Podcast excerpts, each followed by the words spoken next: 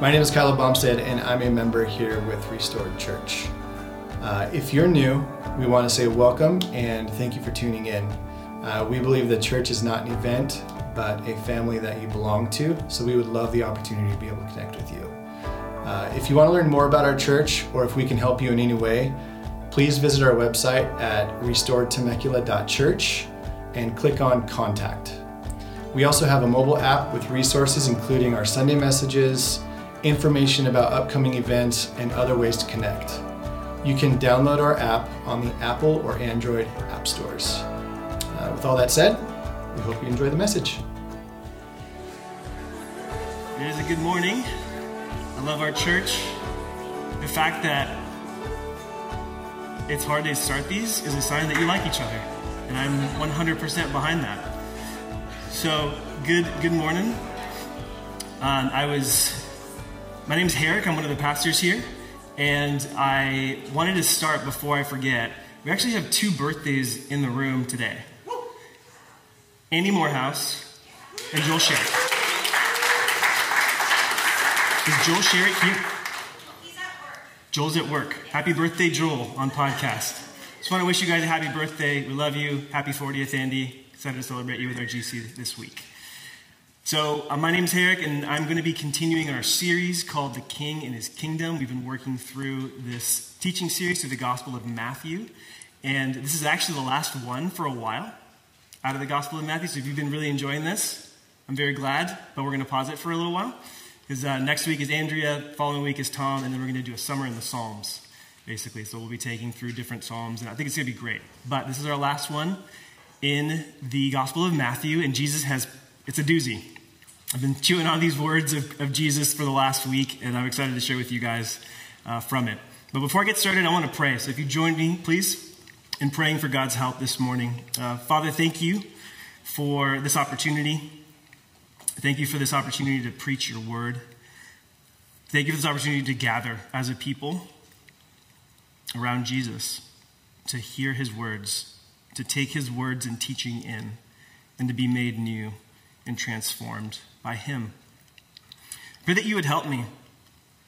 I've been thinking about this stuff all week and, and chewing on a lot of things. God, would you help me just to focus on the things that you feel are most important for us as a church in this time and in this place?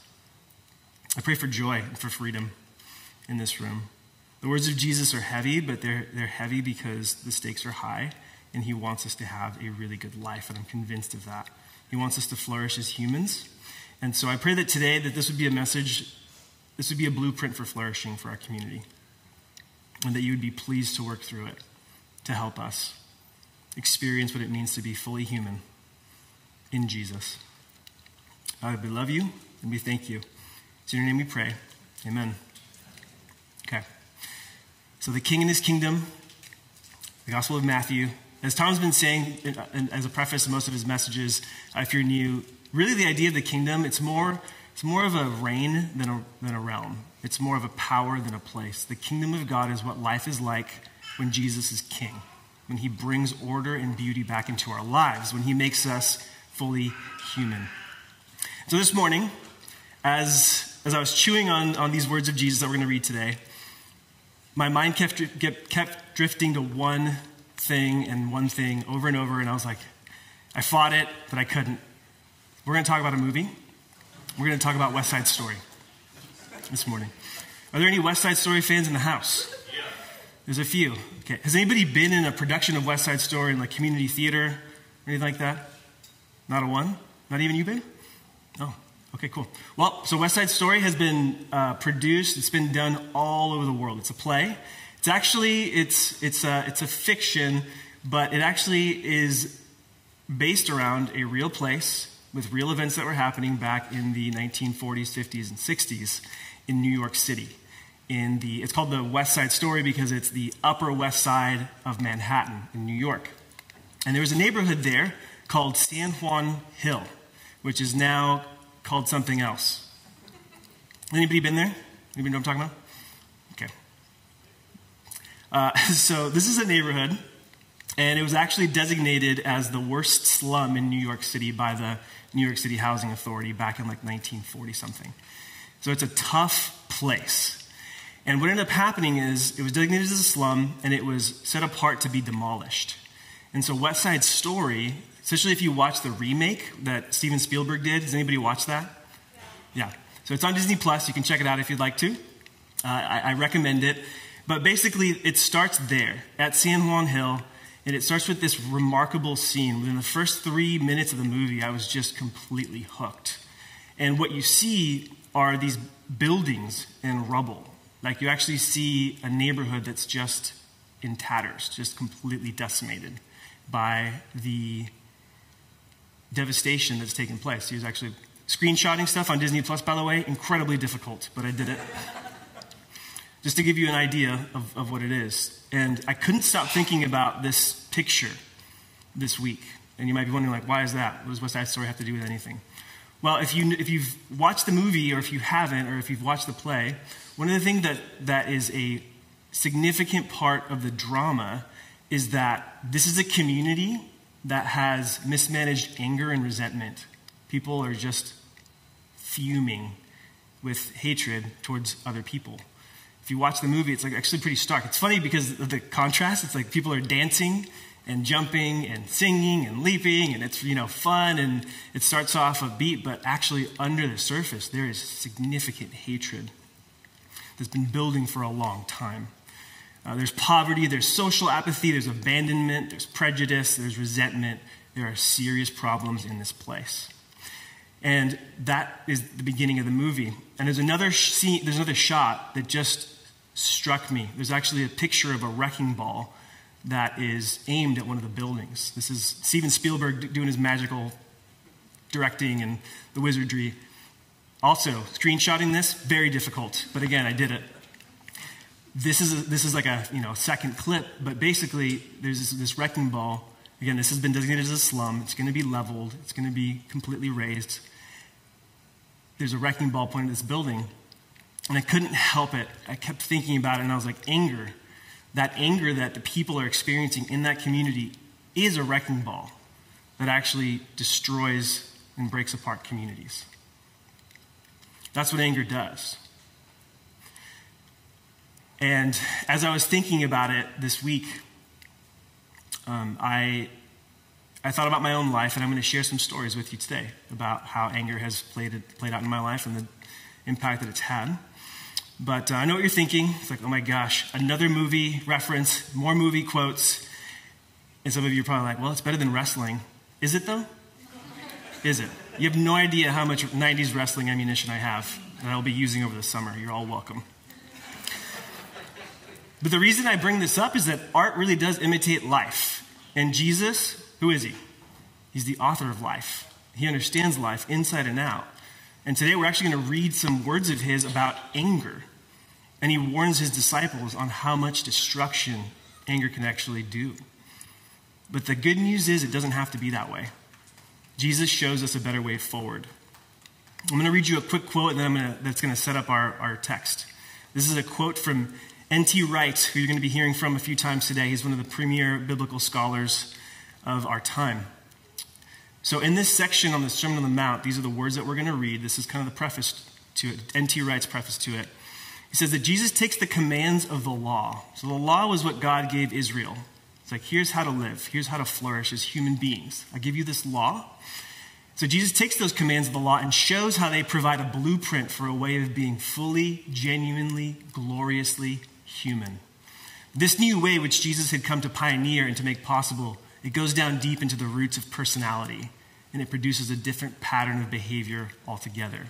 You've probably heard about the Ten Commandments. One of the most famous ones is, Thou shalt not murder. Right? So Jesus is going to talk about that in this text, but he's going to take it to places that people did not take it to. And it's going to reveal what that actual commandment was all about. So, Matthew 5, 21 to 26. If you have a Bible, you can flip over there. If you do not have a Bible, this will be up on the screen here. Thank you, Marshall. Matthew 5, 21 to 26. Jesus talking about that commandment do not murder. And this is what he says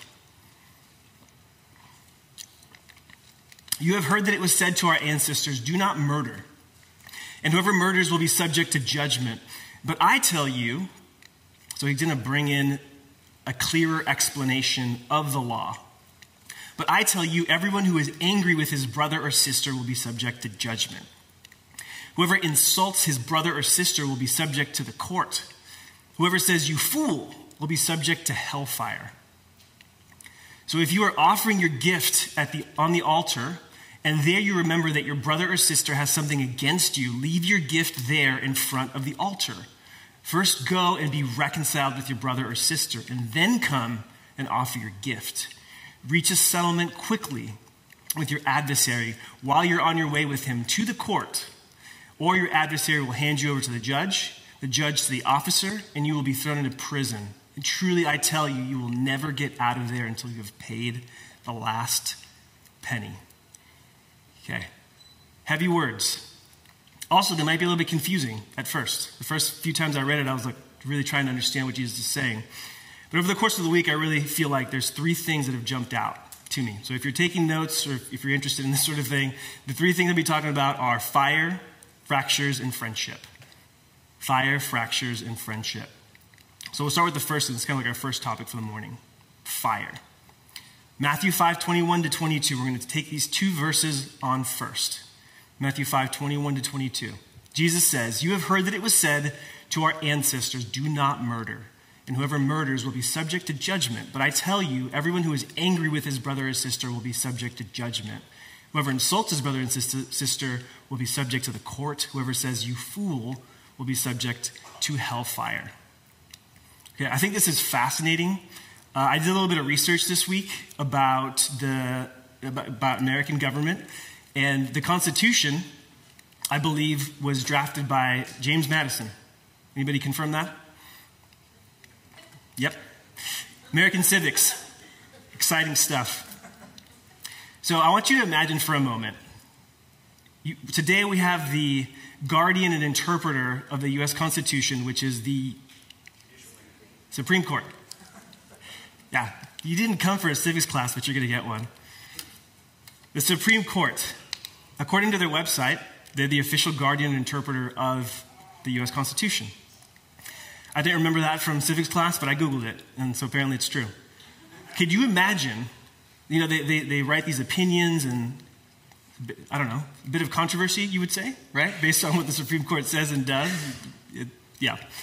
So, can you imagine for a moment that we could get James Madison in the House, the guy who drafted the Constitution? Can you imagine what that would be like? He'd be like, actually, guys, this.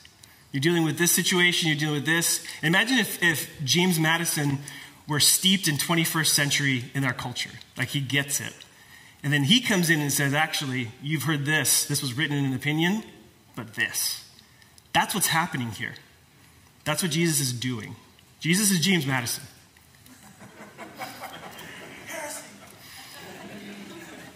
and to be clear, I don't know James Madison's character, so I'm not saying it's an analogy. It breaks down at some point or another, pretty much every time. They all do. you guys understand what I'm saying? Do not murder. So people thought that they were good if they didn't kill anybody. Have you ever heard somebody say something like, well, I didn't kill anybody, or at least I'm not killing people. You ever heard that? It's pretty common in our culture, right? Uh, it sounds like it might have been fairly common in this culture too. And so Jesus is addressing that. And he talks about murder, and then he talks about different things. And if you, if you're like me, the first time I read it, I felt confused, it felt intense. Of like, what does this mean? R.T. France wrote kind of the, def- the most widely respected commentary on the Gospel of Matthew in modern times. And he said that these verses are a paradox. A paradox. A paradox is a statement that is seemingly contradictory or opposed to common sense and yet is perhaps true. Does it make any sense for someone to be sent to a court trial for an everyday insult? What do you guys think? No, it doesn't. It doesn't. You blockhead! Officers, arrest this man. You'd be like, okay, this, this is silly, this is stupid. And here's the reality like, Jesus' original hearers, when they heard him say these words, they might have actually initially laughed because of how silly it was. But then they probably stopped laughing when he started talking about hellfire. They're sort of like, haha, ooh, it just got real serious. And so here's what I think. This is Herrick speak for Jesus. I think Jesus is saying something like this Okay, so you don't kill people. Great. In the tribunal of heaven, God prosecutes insults. It's hella serious. I think that's, I think that's what it is. All my Nor- NorCal peeps probably love that. Nobody else did. No, but it's, it's really serious. Like, insults are treated as seriously as murder. What is up with that? That's strange. God's not simply concerned about murder, but with angry attitudes and motives. Not just, ang- not just murder, but angry attitudes and motives. Let's talk, let's listen to Dr. Wright again. N.T. Wright has some words about this that I think are really helpful. And it says, oh, actually, the first one actually says it begins with smoldering anger against someone very close to you. So I think it's the, the slide before it. So it begins with smoldering anger against someone very close to you. I'll read it, it's okay. It begins with smoldering anger against someone very close to you. All right, it may not result in murder, but the point of the commandment against murder was not that you should stop short of killing someone, but that you should never even get close to the thought that you wish they were dead. What judgment will you incur? Verse 22. Well, it's God's judgment, clearly, but this isn't simply an arbitrary punishment that will catch up with you eventually. It's actually a judgment that will begin right now. Every time you decide to let your anger smolder on inside of you, you are becoming a little less than fully human. You are deciding to belittle yourself. And then he goes on to say, of course, if you let your anger turn into foul and abusive language, sooner or later you will find yourself, you could find yourself in court. And if you're the kind of person who mocks people and calls them names, the fire inside you may be eventually all that's left of you as Gehenna. And that's the, the Greek word for hell. And that was a smoldering garbage dump in ancient Jerusalem. Gehenna may take you over completely.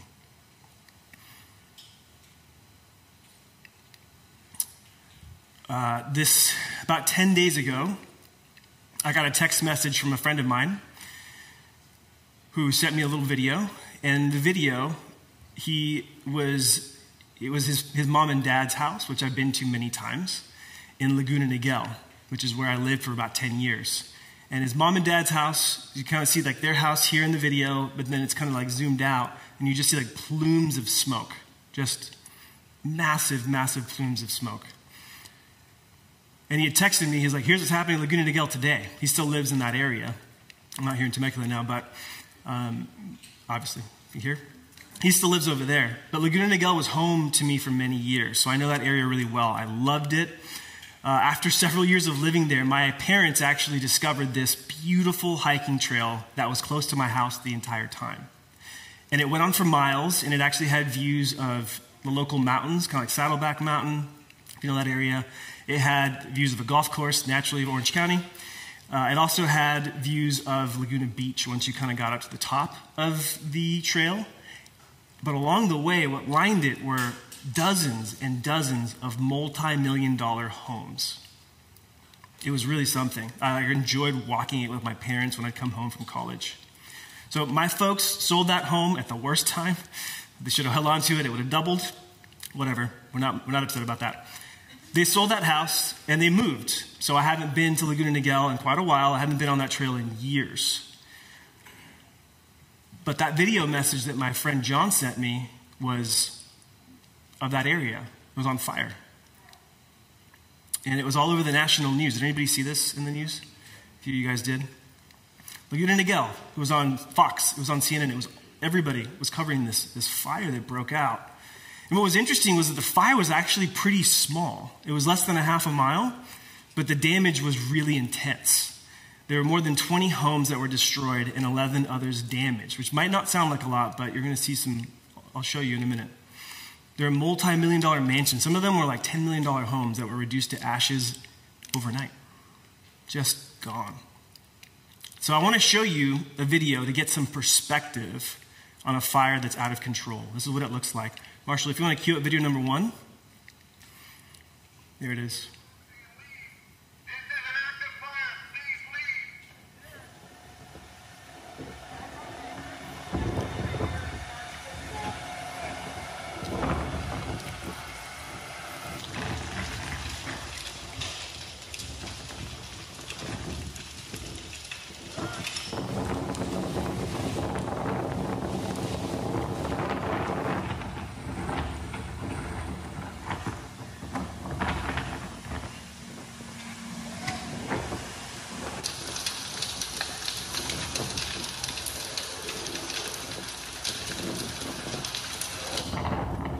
here's the trail that I used to walk on.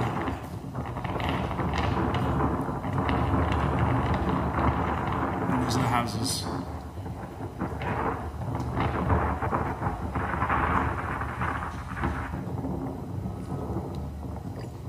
And this is basically what my friend John sent me. It's a video of those plumes.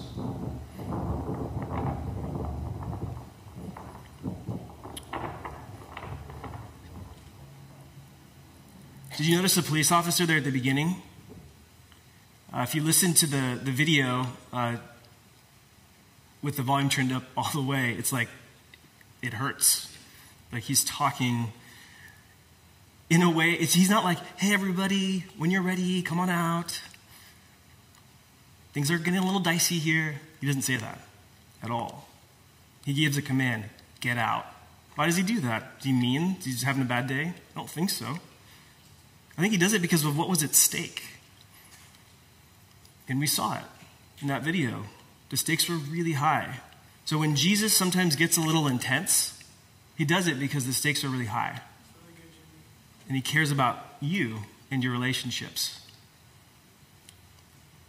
So that video was just kind of mostly from like the level of the homes I'm going to show you another video, just a couple minutes long. Video number two, if you want to get queued up, Marshall. It actually shows from, from the perspective of a helicopter what happened, so you can see it. Uh, Frank, good morning to you. Yeah, we're going to widen out the shot to start with and really kind of give you the perspective. This is the next day. Uh, from what we are looking at at 4,000 feet. This is going to be the Aliso Canyon coming in at the top part of the screen. And just to the left, right in the middle of the canyon, is that water treatment plant that Eric has been talking about here. Now, that fire is believed to have been started somewhere near that water treatment plant here. And so that is kind of the burn scar that you're looking at here. Yesterday afternoon, just after 2.30, the call started coming in, and that fire started raging up that hill towards us. And the first uh, structures that it came across, unfortunately, were all those homes along Coronado Pointe here. That is the street that we're showing you there. So these are uh, massive, multi-million dollar homes. Check out what's left. Uh, north of 20 at this point uh, were either destroyed or least damaged. But uh, there is the perspective from our shot at Sky 5 HD. Just a lot of devastation here now. Uh, the good news is that the fire department uh, was on scene and they were able to mitigate a lot of the additional damage that could have been caused by this fire here. It's still an unfortunate situation for many of these homeowners along Coronado Pointe. Uh, but, uh, you know, the greater good here is that the fire department, uh, in their efforts both on the ground and in the air, were able to uh, suppress this fire to what we are looking at right now, something on the order That one right there. Acres. It could have been a There's lot nothing left. It's just conditions and the walls. that were uh, whipping up in the area yesterday afternoon and yesterday evening. So, again, uh, thanks to the efforts of the firefighting uh, community here in Orange County, uh, the damage has been mitigated, but uh, still a very sad situation for these folks along Coronado Pointe. Guys, that is the update from overhead in Sky 5 HD. Let me send it back down to you in Hollywood.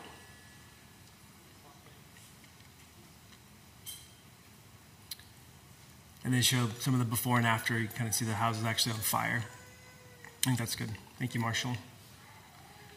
So you can see the aftermath of that fire, the devastation that took place. And it wasn't just property. I mean, there were memories made in these homes. There were kids that grew up here, that grew up there. I was one of them, not in those homes. We were down the street a little ways, uh, a few zeros down. But um, the kids grew up there. You know, they, they celebrated birthdays, Christmases. Babies were brought home into these houses. Grandkids spent the weekend with their mimis and papas. There were years of shared experiences and life together in these homes. But once the fire started, it grew and spread fast. The damage is extensive and it all happened so quickly. It's really sad stuff. And I think that something similar happens with the fire of anger. And I think this is a part of why Jesus uses imagery and he's warning us. It can quickly destroy relationships that have taken years to build. It can be gone in a minute, in a night. I think that's why Jesus wants us to be so careful with our words. And I think that's why Jesus is so intense. He's like that police officer get out. Not concerned about hurting our feelings because of what the raging fire that's coming. He doesn't want the fire anger to consume our relationships or us. Fascinatingly, to me at least, as I've thought through this analogy, James, we can put that up on the screen, James chapter 3, verses 5 to 6, James is believed to be the uh, half brother of Jesus. He's someone who chewed on and meditated on the Old Testament, especially Proverbs and the Sermon on the Mount. Clearly, if you read James, the echoes are explicit.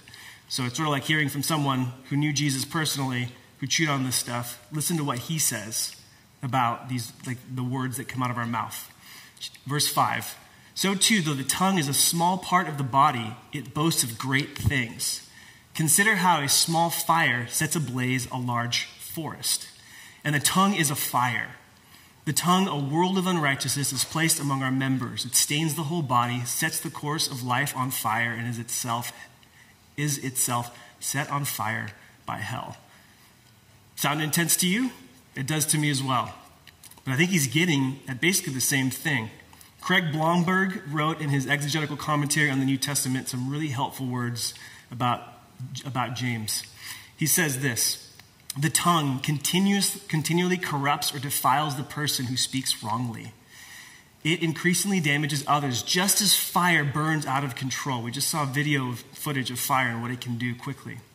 And it is repeatedly kindled by hell itself. The principle is of the crime fitting the punishment.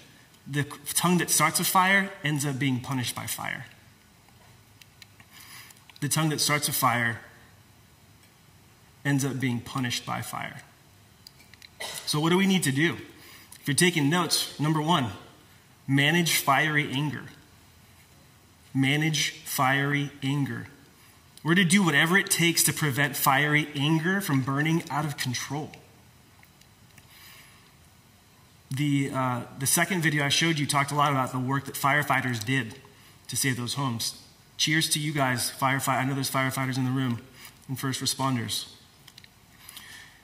Firefighters, I had to Google this because uh, maybe I should have hit up one of the firemen in, the, in our church, but you guys are probably busy.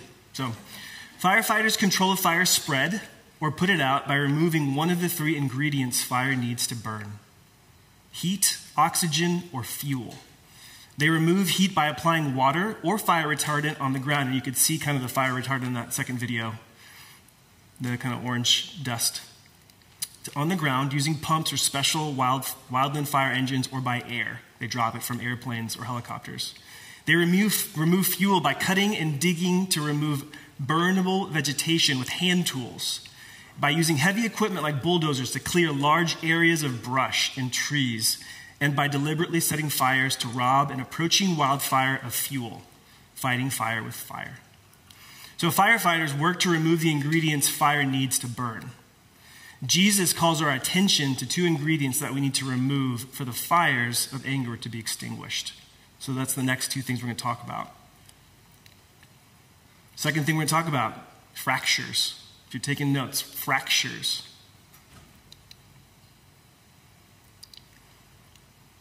How you guys doing? Terrific. Jesus. Here we go. Matthew 5, 23 to 24 next two verses Matthew 5 23 24. So if you're offering your gift on the altar, and there you remember that your brother or sister has something against you, leave your gift there in front of the altar. First go and be reconciled with your brother or sister, and then come and offer your gift. Go to the temple. Going to the temple, just so you know, Jesus was delivering these words most likely in Galilee. Do you know how far the temple was from Galilee? 80 miles, basically from here to Los Angeles. When we don't have cars, takes a while, right? Yes, thank you, Mark. Three day walk from here to LA, which I can only want to imagine, whatever. It's a, it's a long journey. You buy an animal to sacrifice at the temple, and you're all ready, and then you remember some relationship that's gone wrong. Oh, snap. Here's a quote, one, more, one last quote from N.T. Wright. The scene becomes almost comic. It takes about three days to get back to Galilee, where most of Jesus' hearers lived. He cannot seriously have imagined an anxious worshiper leaving a live animal sitting there for a week in the temple while they scurried back home, apologized to the offended person, and then returned to Jerusalem. As is so often in his teaching, Jesus seems to be exaggerating to make the point. The point is that you must live day by day in such a way that when you come to worship, there is no anger between you and your neighbor, your sister, your brother. N.T. Wright. Right relationships demand decisive action. R.T. France. Given how quickly and badly things can go when anger gets out of hand, this sense of urgency, does it make sense to you? Now? It makes sense to me. There's a moment in the West Side Story uh, movie that I thought was maybe my favorite part of the whole thing. Uh, Tony and Riff. Tony and Riff are kind of like the two leaders of the Jets, which is one of the gangs. It's a rival gang thing. It's actually based on Romeo and Juliet. Can't get into it all now, but it's really clever. And there's rival gangs, and there's a love story. It's actually better than I, I don't know. I was kind of down on it this week, but I think I'm more excited about it now. It's a really good story. Tony and Riff are the two leaders of the Jets, and there's a rival group called the Sharks. The Sharks were the Puerto Ricans, actually, which I'm like, who would I have been a part of? Hopefully, I would have just stayed out of it, but I could kind of go either way on this. I'm Puerto Rican. This doesn't make a lot of sense if you don't know me. I'm a Puerto Rican American, American Puerto Rican. It's really confusing. Whatever. I would have stayed out of it for sure. I would have just let them do their thing. But Tony was one of the Jets, and his anger burned out of control to the point where it actually burned someone badly. He went to prison for a year. And he actually came back to these old friendships with a brand new perspective. This is what Tony said. This is a conversation between Tony and Riff, these two angry gang leaders. Tony is actually starting to rethink things. And he said that he was reflecting in that year that he spent in prison, and he said, I'm scared of myself. Which I was like, wow, I'm scared of myself, of what I'd done to that kid. This was written back in the 1950s. Like, what I'd done to that kid. Different, whatever. Riff says, You got to get over that. What's the point of beating yourself up for that? Tony, I want to be unlike how I was. I want to be unlike how I was because I was just appearing down a sewer and taking you and everything with me. I had lots of time locked up like that. For the first time ever, I took a look inside. And that was rough doing that. But I got to stay with myself, maybe stay by myself, just, and then Riff cuts him off. Riff can't handle it. He says, You know what? You're just too deep for me, kid. You know, I don't know who I am, and who cares who I am? Nobody, including me. I know that this dust that's covering everything right now, that's the four story building that got taken down when you were, when you were upstate in prison. You know, I wake up to everything I know either getting sold or wrecked, or being taken over by people that I don't like, and they don't like me. And you know what's left of all that? The Jets, this gang that they started, they're part of. The guys who are just like me, who are just like you. So, what's happening here? This was Riff's chance to listen to a friend, take a look inside, and take action to stop the fire of anger and resentment. What did he choose to do? He, he shut it off. He said no. He stopped that conversation. What ended up happening to that fire? If you've seen the movie, I'm going to try not to ruin it for you. I'm going to ruin little bits of it. Don't hate me. Got to make it work for the message. Um, the fire exploded. And his decision, you know what it led to? Irreversible consequences and damage. And each of us has a choice when we experience the fires of anger to either pursue peace or pass. Everybody. The Lord gives you the dignity to choose. You can choose to make peace or you can pass. And Jesus is saying that his disciples should prioritize right relationships in this parable, even over worship. Which, just let that sink in for a minute. Even over worship, this is more important. Is this, how does this land for you guys? Like, am I the only one that's like, this feels really, this is wild, what Jesus is saying? I remember once uh, having a conflict with someone, and the issue itself was actually pretty minor. It wasn't a big thing, but I, I've, I was angry about what happened, and over time it became clear that I was not okay. And for a while, there was really only one thing that I noticed, was, was just how I felt. And I could tell you, I felt slighted, I felt put down, I felt disrespected. But my irritation and frustration were growing out of proportion with what happened, and I just didn't see it. I, I didn't see it. As I reflect on it now, there was wounded pride in my heart. And that makes it hard to th- see things straight. Or, if I'm honest, it makes it hard to want to see things straight. all I paid attention to for a while were just my grievances this, this, this, this, this. Interestingly, it didn't lead to peace. Just focusing on the grievances didn't actually help me. Over time, a godly friend gently pointed out what I couldn't see. I actually had no grace for this person or situation. None. I was becoming embittered. It was then that I had the choice. That was my Riff and Tony moment. Pursue peace or pass. And I had an opportunity to reflect, and do you know what I thought about? And this must have been the Spirit because I'm too self focused by nature to be thinking about this stuff. I thought about Jesus and how much he had forgiven me. And I thought about how I wasn't extending grace to someone else because I don't even feel like I need grace because I'm so great. And once that sunk in, I had a conversation with that person and apologized for my part of the conflict. There's a book that was tremendously helpful. If you remember nothing else from this message, just get this book. It's called Resolving Everyday Conflict by Ken Sande. It's a hundred, you can do this in two sittings. It's a very easy read. It's the most practically helpful, biblically informed. He's a lawyer and a mediator. The guy just knows how to, Christian conciliator. He knows what he's talking about. So I went through that book, and it really helped me. And I actually didn't get an apology back for the person, even though there was things. But I did what I needed to do at peace, and I don't regret it at all. And as I was chewing on this, I think it's important for us to remember like this sort of conflict resolution can be completely normal in the church. Completely normal. In fact, I would say it's healthy and necessary. That's how we know if, if, we're, if we're like, if we really are following Jesus, we're going to have a lot of conversations just checking in with each other. Hey, let's talk about this. And it doesn't have to be, like, you don't need to be a PhD to, to sort this stuff out. Um, I don't know if you guys have watched the kind of legendary, critically acclaimed movie Zoolander. There are actually two male models, and there was a fracture in their relationship. And they tried to work it out with a breakdance fight. You know what? It didn't work out. But eventually, like, they got together with a friend in the middle, and they were just like, why acting so crazy? Like, why are you acting so crazy? Well, I don't know. And then you know what happens? You go back and watch that clip. They start to actually share what's going on in their hearts. It is amazing.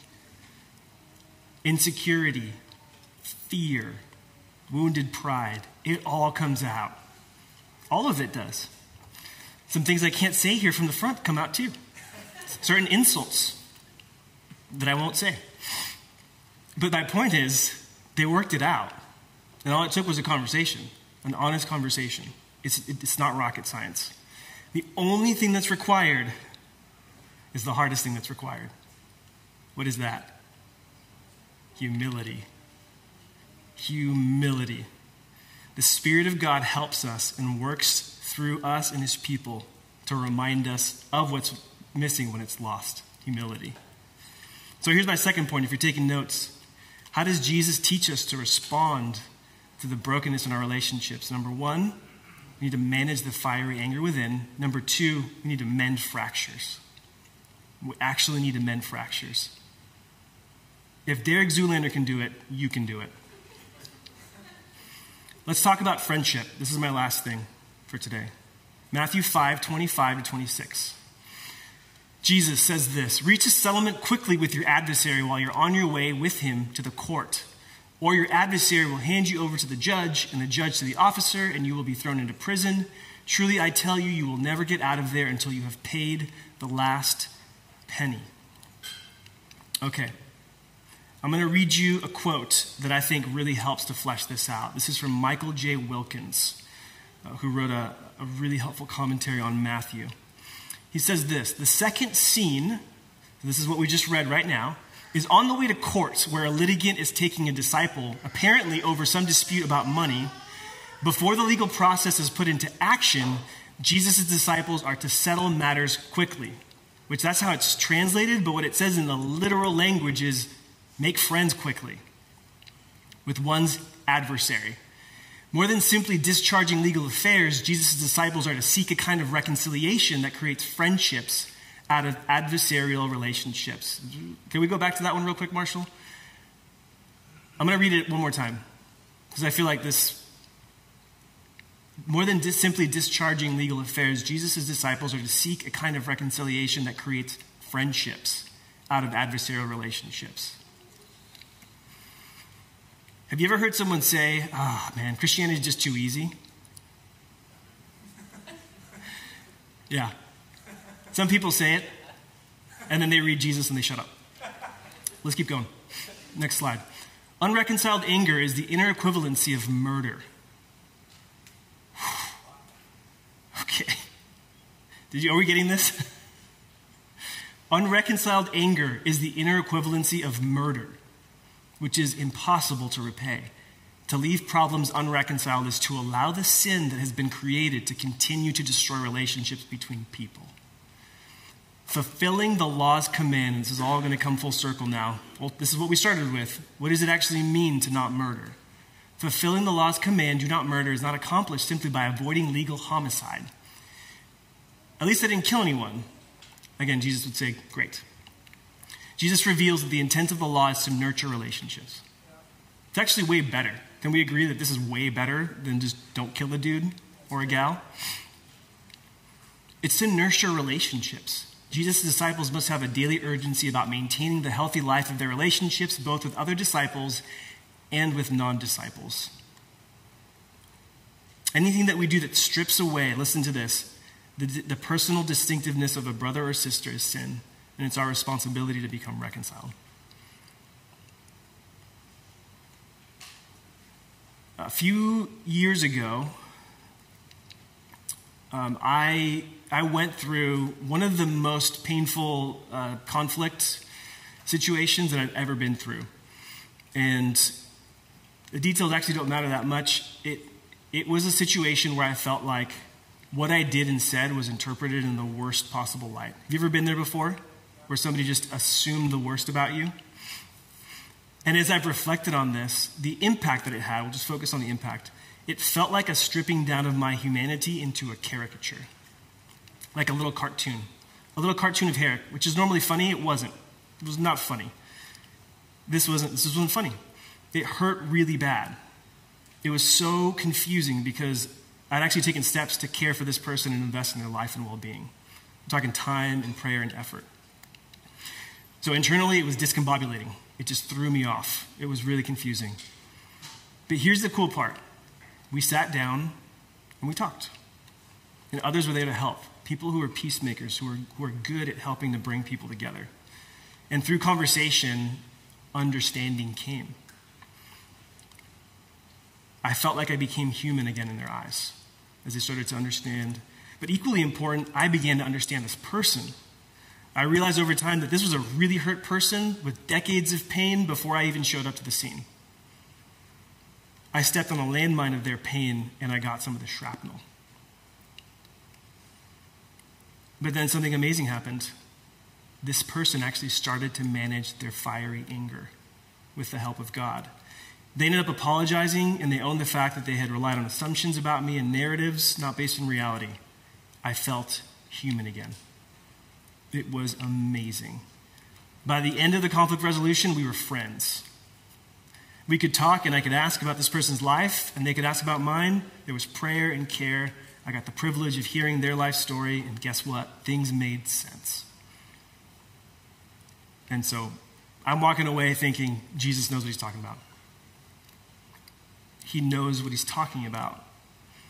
How do we navigate anger? Here's the three points. If you're taking notes, write these down. The three points are we manage fiery anger, we deal with what's actually going on in our hearts and minds, our wounded pride, or whatever it is. We mend fractures, and then we make friends. We make friends. It's, it's actually really simple, but it, it's really hard to, right? It only took me 15 commentaries to get to those three points. True story. So if you if you're looking for one thing to take away from this message, read Ken Sande's book, number one. Number two, what does this reveal about the king and his kingdom? Right? We're in a series called The King and His Kingdom. And I think this, this is the key point. Right relationships reveal the kingdom, while broken relationships conceal it. Right relationships reveal the kingdom, while broken relationships conceal it. If you're talking on the other side of conflict, you could modify this to say restored relationships reveal the kingdom, while not yet, well, relationships that remain broken conceal it. But it's not as pretty. So just go with this. Right relationships reveal the kingdom, while broken relationships conceal it.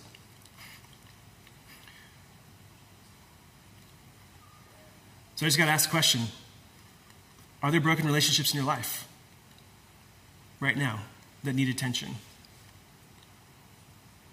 Is there hurt and pain that you're carrying, or that maybe you've inflicted on other people that needs to be dealt with?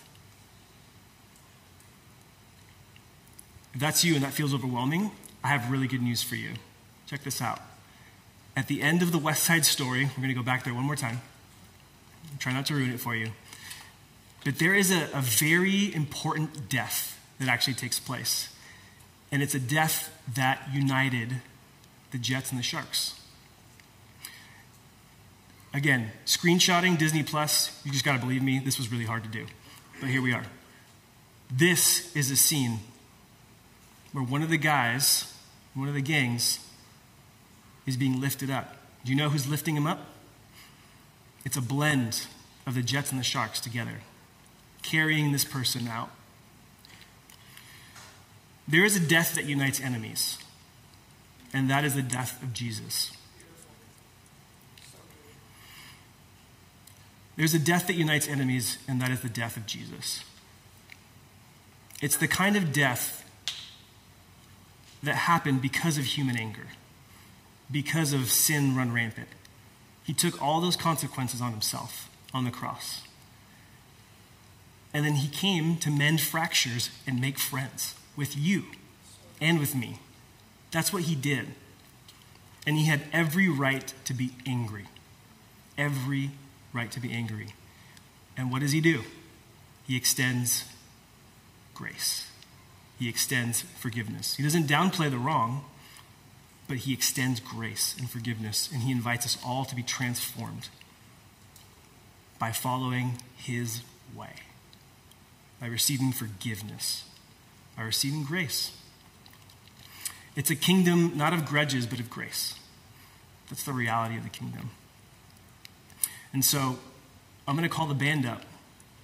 I'm going to land this plane.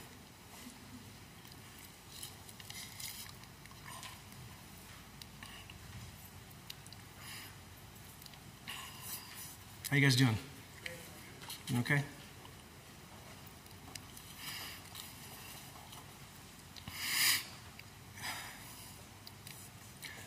Hope you walk away from this message knowing a couple things. Number one, Jesus really cares about your relationships, probably more than you do. And number two, he's made a way through the rubble, the debris, and the fire. If, you, if you're someone whose life is characterized by the debris of broken relationships, I just want you to know like Jesus knows what that's like and he can help. He was someone who walked through this life with people who rejected him, who insulted him, who treated him poorly, and he loved them to the very end. Like he can teach you, he can help you, he can guide you through what it looks like to respond to things properly. And he can also help you to repent wherever you've gone wrong. Because the gospel makes us humble people. The gospel says you're way more messed up than you ever realized, but you're also way more loved than you could ever imagine. So, for you, what is it today? What do you need to take away from this message? Maybe it's a specific point. Maybe it is like pick up the phone and call someone before you go home. Someone that you need to talk to. Maybe there's somebody in this room that you need to approach and apologize to and own some things to. Maybe for you, you just need to receive grace and mercy for the first time. Maybe you're here and you realize, like, oh my gosh, am I a sinner? this stuff about fire and destruction is really intense. Have I ever actually grappled with that? Do I see my own sin as a fire that destroys God's new creation and new humanity? You might need forgiveness. For others of you, you might just need to praise. You might just be like, man, Jesus is really good, and I'm so grateful to him. And I may not be experiencing conflict right now, but I'm so glad that he's made a way through because I'll experience conflict tomorrow, or next week, or next month, or next year. It's coming. And you can just praise him because he's made a way for you to navigate those waters without destruction. So I'm going to pray. I'm going to ask you guys to stand if you're able, and then we'll go into some song.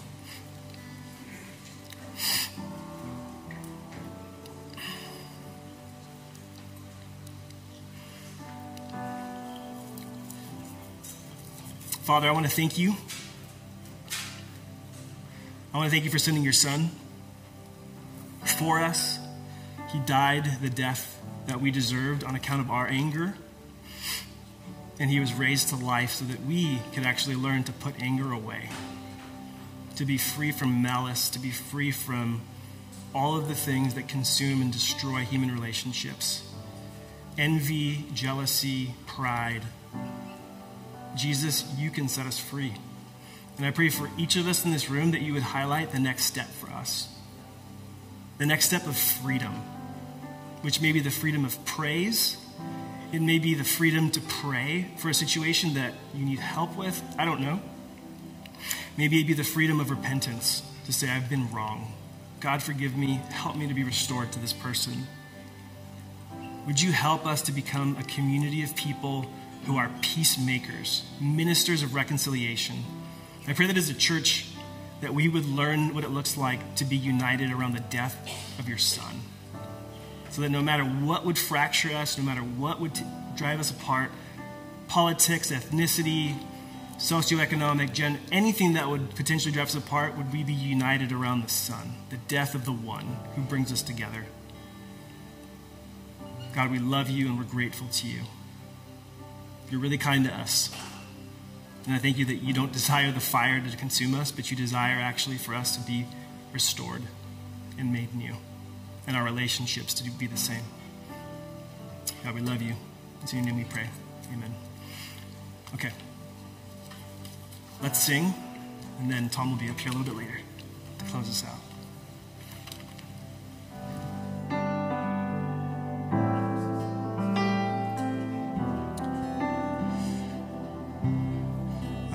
God's highlighted in some stuff for us this morning. I want to call, if you're on the prayer team, would you just kind of make your way to the side of the room? Uh, one of the things that is really important is that we do the best that we can to discern uh, where God is leading us, and specifically that, that that takes shape in multiple ways. It's it's both an individual thing and a corporate thing because his, his desire is to redeem, his desire is to renew, his desire is to bring healing and wellness and goodness. And here's how crazy he is with all reverence. Like, even he can take something even as, as, as radical and as painful as suffering and bring renewal out of it. So it's not like a health wealth thing, like, oh, he just wants you to be happy and good. And like, he cares about your complete wellness. And he's so transcendently powerful that even in a broken and fallen world, orchestrate things to bring about good even out of evil, man. And the things that I feel like God's highlighting this morning for, I think it's several people in the room, is this, this analogy of the, the, the fire of anger. I think that God's highlighting some, some scars, some burns, some like burn marks on your soul. And the things that I feel like He's highlighting is specifically words words of anger that have left burn marks, burn scars on people. And I feel like he wants to minister. I feel like he wants to mend. I feel like he wants to apply some healing ointment on those wounds. So, two people, two types of people in the room words that came from a place of anger that have been on your heart for a while. Maybe from somebody really close family, parent, sibling, spouse, close friend. You, even right now, they're starting to come to your mind. A couple of you, you can you start you're you're you're you're, you're being reminded of those those those words. That's one person. The other person is those words have come out of your mouth in your worst moments and moments you're not proud of.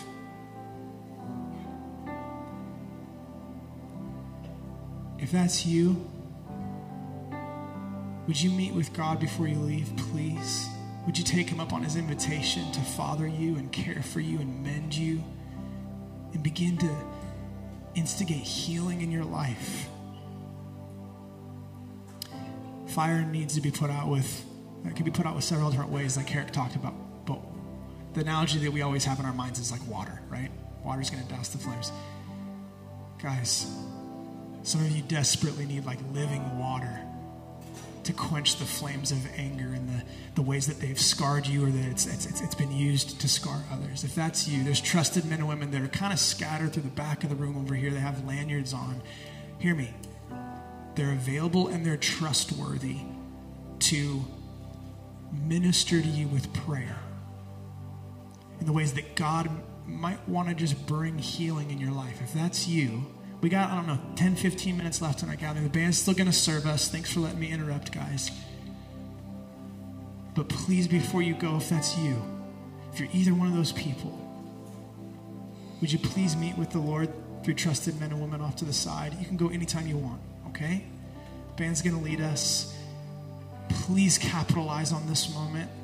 This is the, this is the pinnacle of our gathering responding to God, engaging with Him individually and corporately in light of who He is and what He's done through Jesus that can bring about our freedom. He, he, literally is saving freedom, deliverance from the, the, the fire of anger that can cause so much damage in our lives. Okay? Thanks, guys. Service, huh?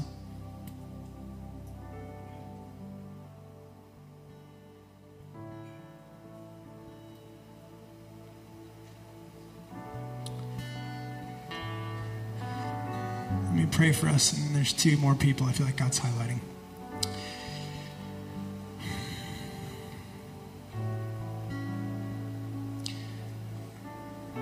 We're just going to sit for a moment, okay? I'm actually going to have you take a seat, okay? Go ahead and take a seat.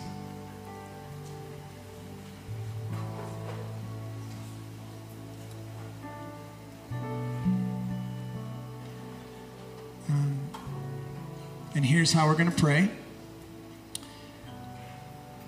I'm going to preface this by saying that you are as much a spiritual being as you are a physical being.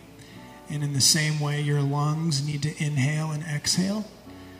Your spirit needs to exhale sometimes too. And it's really hard to do if you're moving really fast. And it's really hard to do if your schedule is really full. And if there's something that you have to do, something you have to be to, something you need to accomplish. So what we're going to do is we're just going to like sit for a minute. Can you just play over us? And you're going to close your eyes and you're just going to let your spirit exhale. If I'm freaking some of you out in the room right now, I'm sorry, I'm not sorry. You really need this. And then I'm going to pray for us, okay? So go ahead and take a moment. And just let your spirit be at rest, okay? Let your spirit be at peace.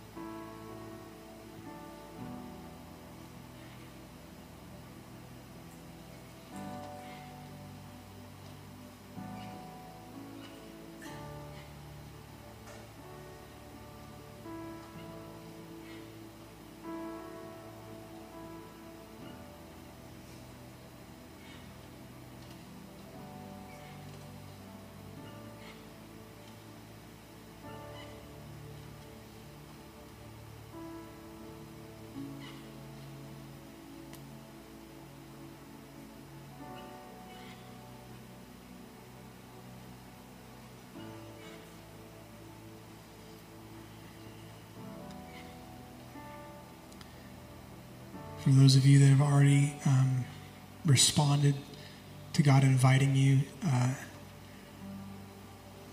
to let Him minister to you through one of the prayer ministers this morning, wonderful. Uh, God has a way of pursuing, and there's, I think there's still a couple, uh, two different kinds of people that I feel like God's still highlighting. Uh, Herrick has something, and then I'm going to call you up, Sienna and she's going to share something really quick, and then we're going to close, okay? Yeah, during this back half of worship, I just feel like this sense of, of burden, like that God wants to release some of these burdens that we carry. And specifically, uh, Tom talked about the burn, like feeling burned, or actually being burned, or in some cases, burning others. And I think the, the thing that was coming to mind was criticism James 4:11, don't criticize one another, brothers and sisters. And it goes on from there. In the context of that passage is just pride and self-focus and all that stuff. So this is a criticism that could really damage relationships. And some of you probably carry the burden, the burdens of criticism. And I believe that there might be an opportunity that today, today to just receive grace and mercy from God a release of his love into that area of your life. On the flip side, it could also be, and I'm not really sure, it could also be that you might carry the burden of being the judge over other people. And that is a burden. I'm using that language really carefully because that is an exhausting burden that we were never meant to carry, to be the judge of our, of our brothers and sisters. That's his job. And I think he wants potentially to free some of us today from that, potentially. So if that resonates with you, I'll be right here and I would love to pray for you. Either way, on, on either side. Yeah, if that's you, please don't leave without uh, letting Herrick pray for you. Sienna, come on up, girl.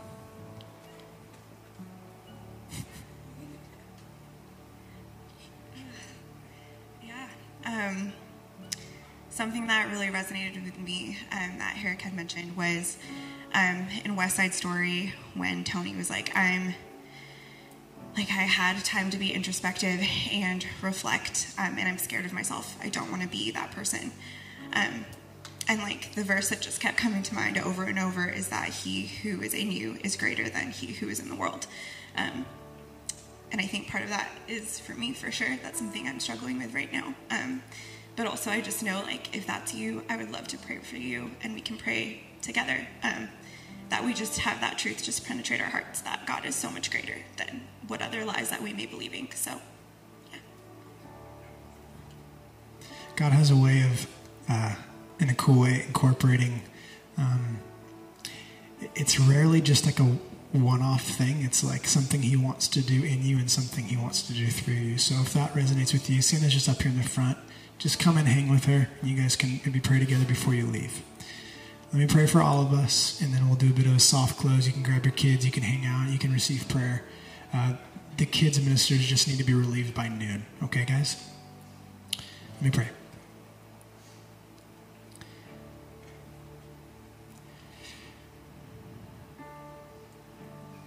Father, thank you for moments um, when we can slow down enough and let our and let our souls breathe so much of life is like shouting at us all the time. There's so much noise.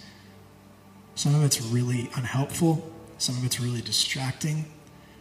Some of it's just, like some of it's it's right. But I thank you for moments like this morning when we can allow our soul, with intentionality, we can allow our souls to slow down a bit and to breathe and to let you lead us and guide us. That's what we're after. We're after your kingdom. That's the aim and the desire of our heart. And thank you for grace and forgiveness for us, over us when it's not. So I pray for all of us in the room that we would see um, relationships the way that you see relationships as supremely valuable, as worth fighting for, not fighting over. Would you guard our hearts against the dangers and the fire of anger? Show us the way, Jesus.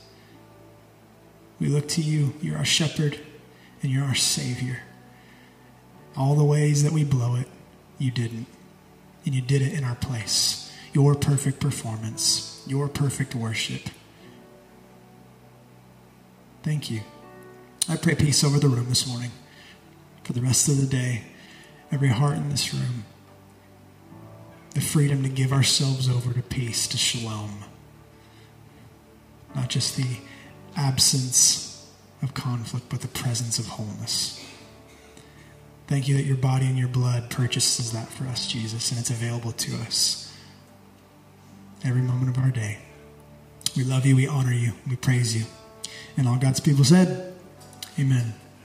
All right, guys, love you very much. Enjoy your Sunday. Um, if you need to receive prayer, the ministers will be available. Sienna, Herrick. Just make sure you grab your kids by noon. Know that you're loved.